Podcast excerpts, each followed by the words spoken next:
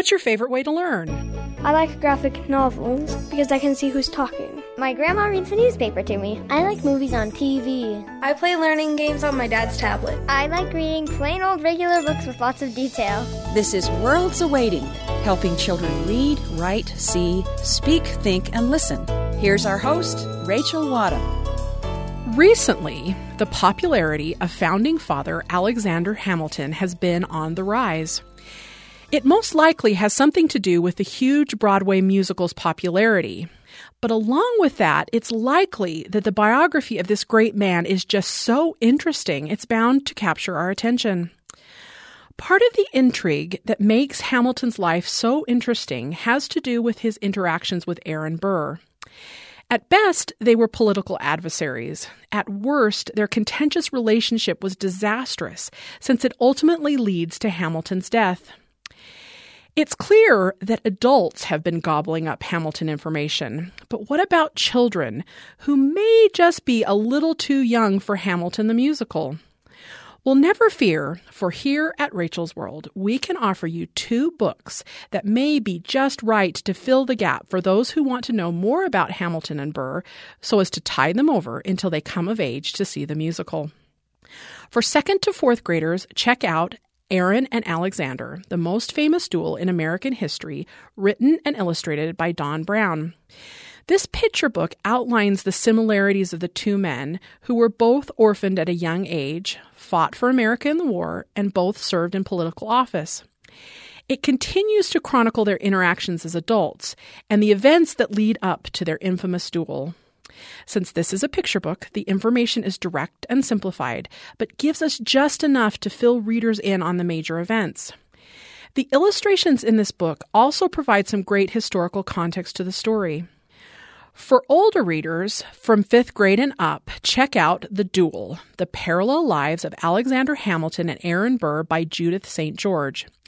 This chapter book offers a little more in depth look at the two men, and like the picture book, it offers insight into just how similar these two men's lives were. This book features a chronological format that is easy to read and very informative.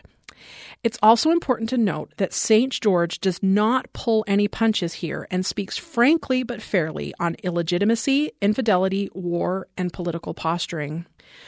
So, if the Hamilton and Burr feud is a topic of conversation in your house, why not check out these two great books on this recommendation from Rachel's World? What on earth did kids do in their free time in the 50s, 60s, and even the 70s without cell phones, tablets, social media, or computer games? Anyone remember that old fashioned reality that virtual reality tries to imitate? You know, like hide and seek or freeze tag, riding bikes, fishing, hula hoops. Oh, and television or radio? The world has changed, it seems, in big ways. Our first guest today, author, artist, and video game director Dustin Hansen, talks to Rachel about the brave new world we've entered Hansen is author of the book Game On Video Game History from Pong and Pac Man to Mario, Minecraft, and more. He's been creating media for the middle grade audience for more than 20 years. Dustin Hansen's passion for crafting meaningful stories has led him into work as a creative director for some of the biggest video game products on the planet, including Madden Football, The Sims, and Hasbro's most popular franchises. His debut fiction series, Microsaurs, appeared in January 2017. Here's Rachel and Dustin Hansen. We're in studio with Dustin today. Welcome. Thank you. I am so excited to talk to you today because I think this is a fun topic, but also a really relevant and timely topic. You are an expert on video game history and video gaming and have been in the industry for a really long time. And I think this is going to be wonderful for our listening audience to, to share kind of your expertise in this, this kind of wonderful realm that maybe a lot of people don't completely understand. So, maybe to start off, tell us a little bit about your background in the video game industry. Sure. I um, the first video game I ever remembered playing was Space Invaders ah. in, in 1978. I remember exactly where I played it. My parents were both musicians um, and worked in the pit for uh, musicals um, at a small college called Snow College in Ephraim, Utah. And so my sisters and I were kind of latchkey kids while they were playing in the pit. We would kind of play around this place called the Union Building. And one day, the Space Invaders cabinet showed up, and that was it. Like I was completely addicted to that game at that point. And I remember trading in lunch money. This is a terrible story when, my, when I told my mom she was disappointed. But I remember trading my lunch money in for quarters so that I could go and drop quarters in this Space Invaders machine. So I, I, I was a game player first. I mean, that's really where this passion kind of started for me. And I, I fell in love with playing games. And it kind of went from there. I, I have always been an artist. That's really what my what I've done the most in the games industry is the visual art side etc. And now I'm currently working on a VR project with one of the most like crazy out there bizarre groups, a little company in Utah called The Void VR. So I'm doing I've gone everywhere from dreaming that someday I'd be able to be inside a video game to making video games to now actually making games where you get to be inside the video game. So it's kind of a strange it's it's been interesting for me to see in 25 years how much things have changed and how rapid and how immersive you know it really has become. Well i i really love that context because you are an expert in this right? I love that you've had this vast experience. And one of the things that you talk about particularly in your book game on is this history of video gaming. So why do you think it's important that we understand this kind of contextual history to how we started and where we are today in the video game industry? I think part of that comes down to the fact that it's always good to know the origin story of anything, right? So that's that to me has always been interesting. You know, where did things start? Um, but I think that the other part of that is that you know I, I, read a lot of nonfiction, a lot of history books. It's it's a passion of mine, something I've really enjoyed.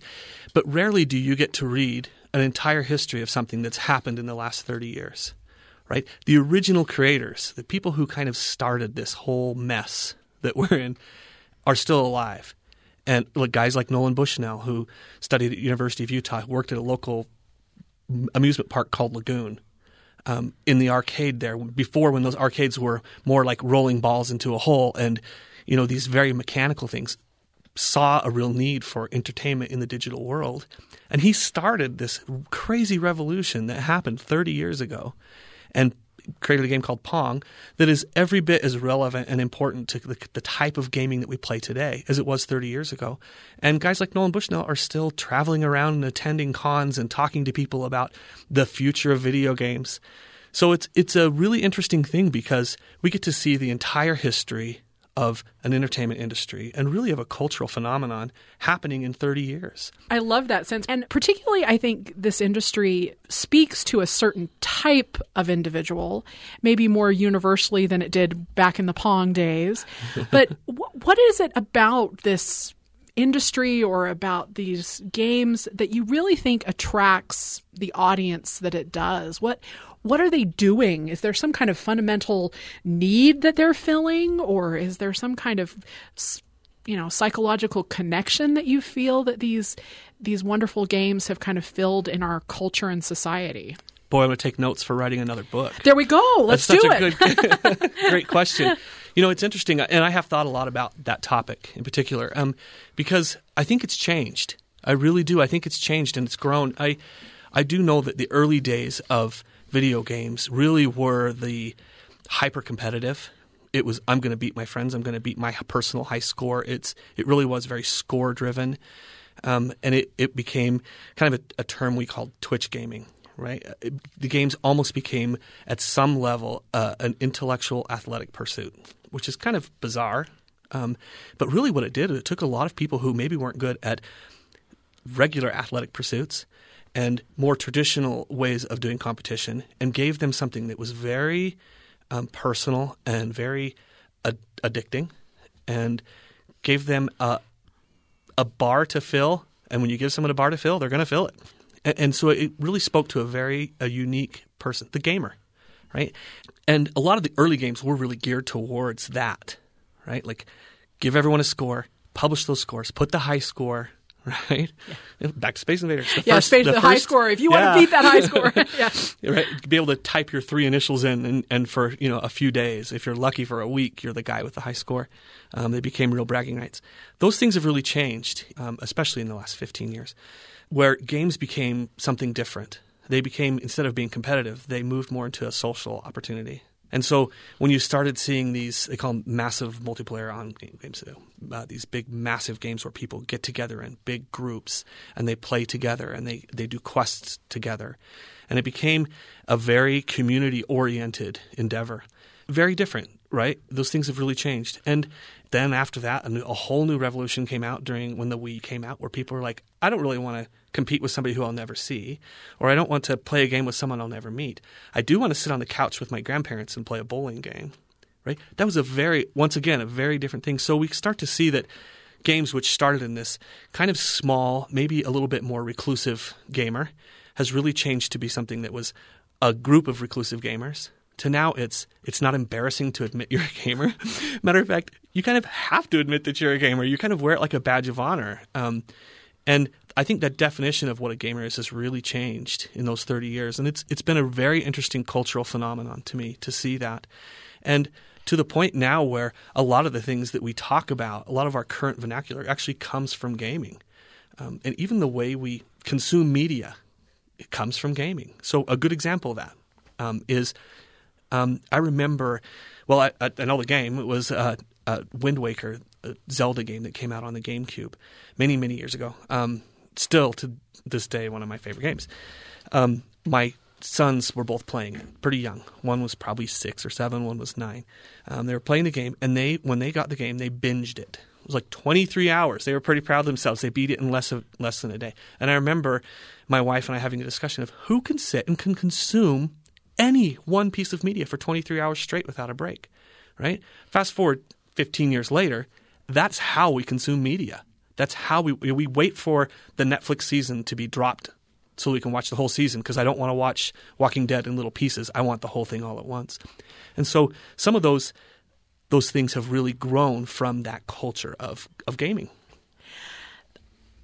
I really love that sense of how these things build on other things and they really impact our culture and the way we look at things in such a fundamental way. I think a lot of people who are kind of gaming naysayers who say, oh, you know, gaming, they they spend too much time on that, particularly when we talk about kids and gaming. Yeah. you say, how in the world did you let your children sit for 23 hours? Do, you know, there, there are those people that are kind of naysayers about it, but I, I don't think they completely realize the the power that this kind of immersive experience allows people to bring. So what might you say to maybe one of those naysayers who who isn't quite involved in this culture and this world and how it impacts all of our other cultural aspects? Believe it or not, I've heard that from people who've purchased my book. I, I remember uh, one of the first people that I remember buying my book. Um, who, who, talked to me about it said, I'm so excited to have this book because maybe it'll keep my kid from playing games for a little while.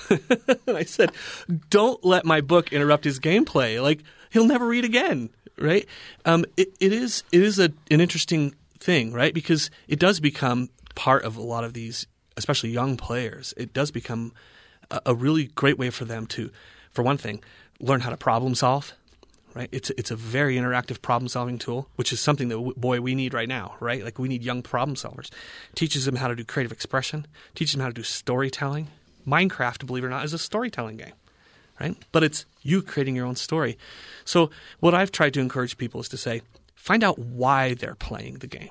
And I've encouraged especially parents to talk to your kids like, why do you play this game? And to really talk about it. And I think generally people are surprised in what people are trying to get from those games. They're very rarely that competitive na- you know nature anymore. Usually it's a lot more complex. And that problem-solving mindset really becomes a very a very important thing in child development. Like learning how to problem solve really does transfer into all different kinds of neat and wonderful things.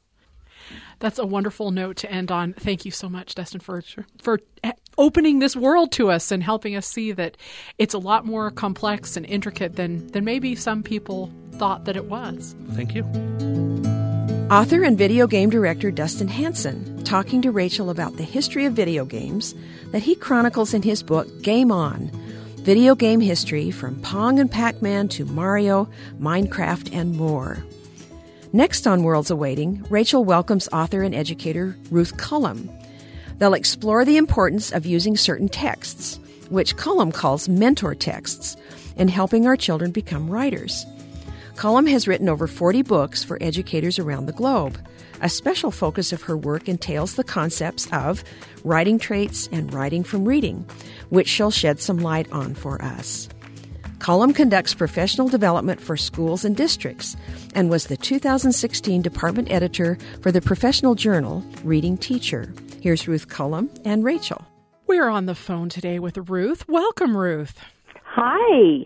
I am so excited to talk to you today and share with our listeners your expertise, particularly in about this wonderful connection between writing and reading and how we can oh, use yes. both of those things to help our students become better at this important part of literacy, which is writing. Let's start out today by talking about mentor texts. So, what is it about texts or books or other types of things that we would work with that really can help students become better writers? Well, I think every one of the books that kids read or every text that they run across has good and bad qualities to it. And if they can learn to name those and they can start to really respond to texts in a way that writers would, it, it makes them stronger readers and writers. So the first thing I always tell people is let kids read the text and just enjoy it, appreciate it, decide for themselves if this is a text they would like to do more with. Because we don't all like the same books, you know, and I think every time we're reading something, we want to know what's next. And sometimes we stop kids too much in their reading and and immediately want to go to teaching opportunities. So let them read it. Let them read it, talk about it, enjoy it from a reading standpoint. So, what, particularly when we're looking at mentor texts for extraordinary writing, what kinds of things should we be looking for? This is one of the more challenging parts, to be honest with you, because I think we all have books short books, long books, you know, magazine articles, journal articles that we think are well written. But would we agree with the next person? Would the other, another person agree with this if this was a particularly well written text? So that's how the work that I do with the traits of writing kind of begins to seam into this thinking. So when we're picking a mentor text, it's important to, to read like a writer instead of reading like a reader. So on that second read and that third read, you say to yourself, hmm, how is it organized or how is the language used and the different words in there. We we really carve out these different traits and dive into texts with one or more in mind. That helps the picking go a little smoother and uh, allows you to kind of go between books and resource materials with different things in mind. Looking at it from that way, I think that's interesting because we may not actually be looking for only examples of extraordinary writing. Right. We may be looking for the corollary as well, or it really doesn't what? matter how we exactly. determine it, right? We can we can look at it and analyze it on both ends of the spectrum. So in that yes. case, any text could be a mentor text. Really and truly, it can be. Um, what I urge teachers to do and parents to do too is find the text that they love text that they they love to come back to over and over. There's a reason. You know it's usually because of what it's about but then it's usually very well written and so you can start to break down what it is about the book that draws you in and keeps you wanting to read it over and over again. And so we can come at it that way too. You can also, I know this sounds like a paradox, but you can take a text that you don't think is very well written and ask students or, or children, what is it about this that's kind of boring or you're just not that interested? What will we have to do to it to make it be more interesting and enjoyable? Because we need to show them that everybody, you know, can do this kind of everyday writing. It's the books we love the most that we're trying to get them to reach and stretch to that level of writing over time. I love this context of the mentor text bringing this kind of critical analysis, not only yeah. of existing writing, but also of our own writing kind of in the mix, because I think that's an mm-hmm. important aspect of writing, particularly for children that I think we sometimes gloss over or yes. don't talk about yes. in enough depth. Would you agree with that? Oh, I would completely. You know, when uh, kids are reading, they have many children have uh, adopted some very sophisticated strategies to hide the fact that they don't get it. With writing, there is no way to hide that. What they put down on paper is what they know how to do. So sometimes we revise, sometimes we don't. You know, we do lots of things to vary it for kids so they don't come to the task feeling kind of like negative. But it, it's a powerful process, and the mentor text just really support it all the way along the way. If you can look at someone else's process and what they did and the decisions they probably made as they went along, they can infer how they got from an idea into this finished text. And that's why I like to use picture books so much, even with older readers and writers, uh, because they're short. And a lot can be done with a short text. Could, could you give us an example of that? Maybe a, a, lesson that you've done with a picture book of, of how you would use that in your classroom to kind of develop maybe one of these traits of writing? Oh, sure. Well, I've just been collecting some new books. I have this terrible habit of going on Amazon and and not leaving soon enough. Don't we all have my, that habit? my whole um budget goes into buying books, but I love that part anyway, so it's good. Um, I just got a book called One Day the End, and someone recommended it to me, and it's for well, it could be for any age, but I think it's really geared for younger writers, probably primary to early elementary, and it's it just goes um, each two page spread kind of gives you the start of a story or an idea and then the end. So, like at the beginning, it says, One day I went to school, I came home, the end. And so, what the kids would be invited to do is work with the middle. There's a beginning, there's an ending. What goes in the middle? What could possibly go in the middle? So, they're developing skills to elaborate and use details. Um, the next page goes on to say, One day I lost my dog and then you turn the page, it says, I found him, the end. And so lots of opportunities to discuss, to talk, to, to share ideas of what could have happened between losing the dog and finding the dog. And it, it just begs for kids to write the middle of the story on their own. And um, hopefully they will. Well, I do. I want to start writing those stories. they sound exciting. Know, they sound really fun, yeah, they? they do. That that that is a really great example of of how we can use this kind of technique, particularly in the classroom. But what right. recommendation would you have, maybe for parents or other concerned adults out there who aren't teachers, who may want right, to take this right. idea of mentor text maybe into the home? You know, I I always recommend that parents read to their kids, no matter how old they are, and even as they get up in the middle school and high school, find a text they can share together, read it together, talk about it. It's just so important to do this work together.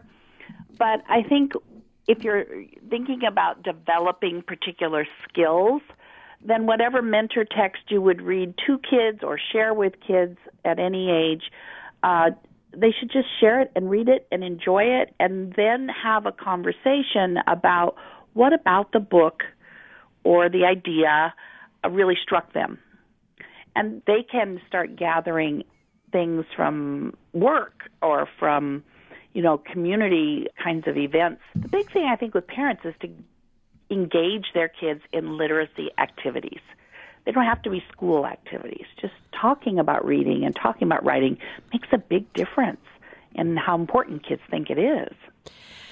That is such a simple way to put it, Ruth, and a beautiful way to end today. Thank you so much for all you do to champion the cause of literacy for children. We really do need more people in the world like you.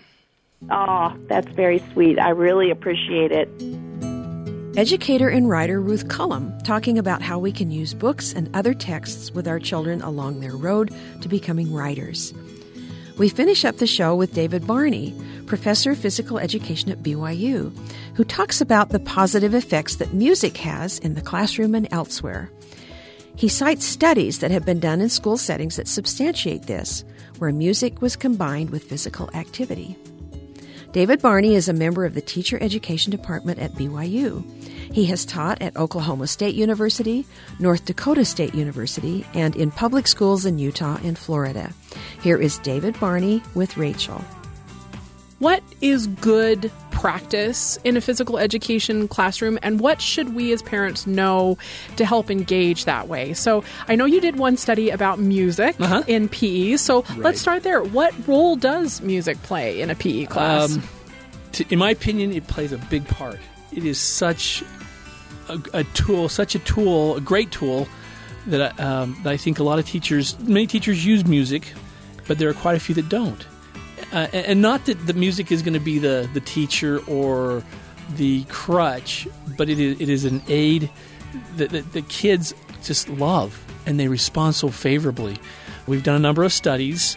We, we did a study with uh, college age kids that, that as they work out, they're listening to their iPods or MP3 players. I don't know if I know the, the, the vernacular, but anyway, uh, and we asked them. We said, "Hey, you know, what are you listening to?" Well, I listen to hip hop and rock and country, and I mean, they list off a bunch of things. Does it help you? And they go, "Well, it, it makes me feel like I'm working harder and longer." And thinking that's that's good, you know. Um, they said that they use it uh, to like walk or run, lift weights. Um, but they but we found that in their minds they feel like they're working harder and they and they found that they're working longer. A lot of these kids said, "Yeah, I'm coming in here for half hour, 45 minutes," and they end up staying an hour, an hour and a half, and they feel like it's because of the music. Another study we did with music was with elementary age students.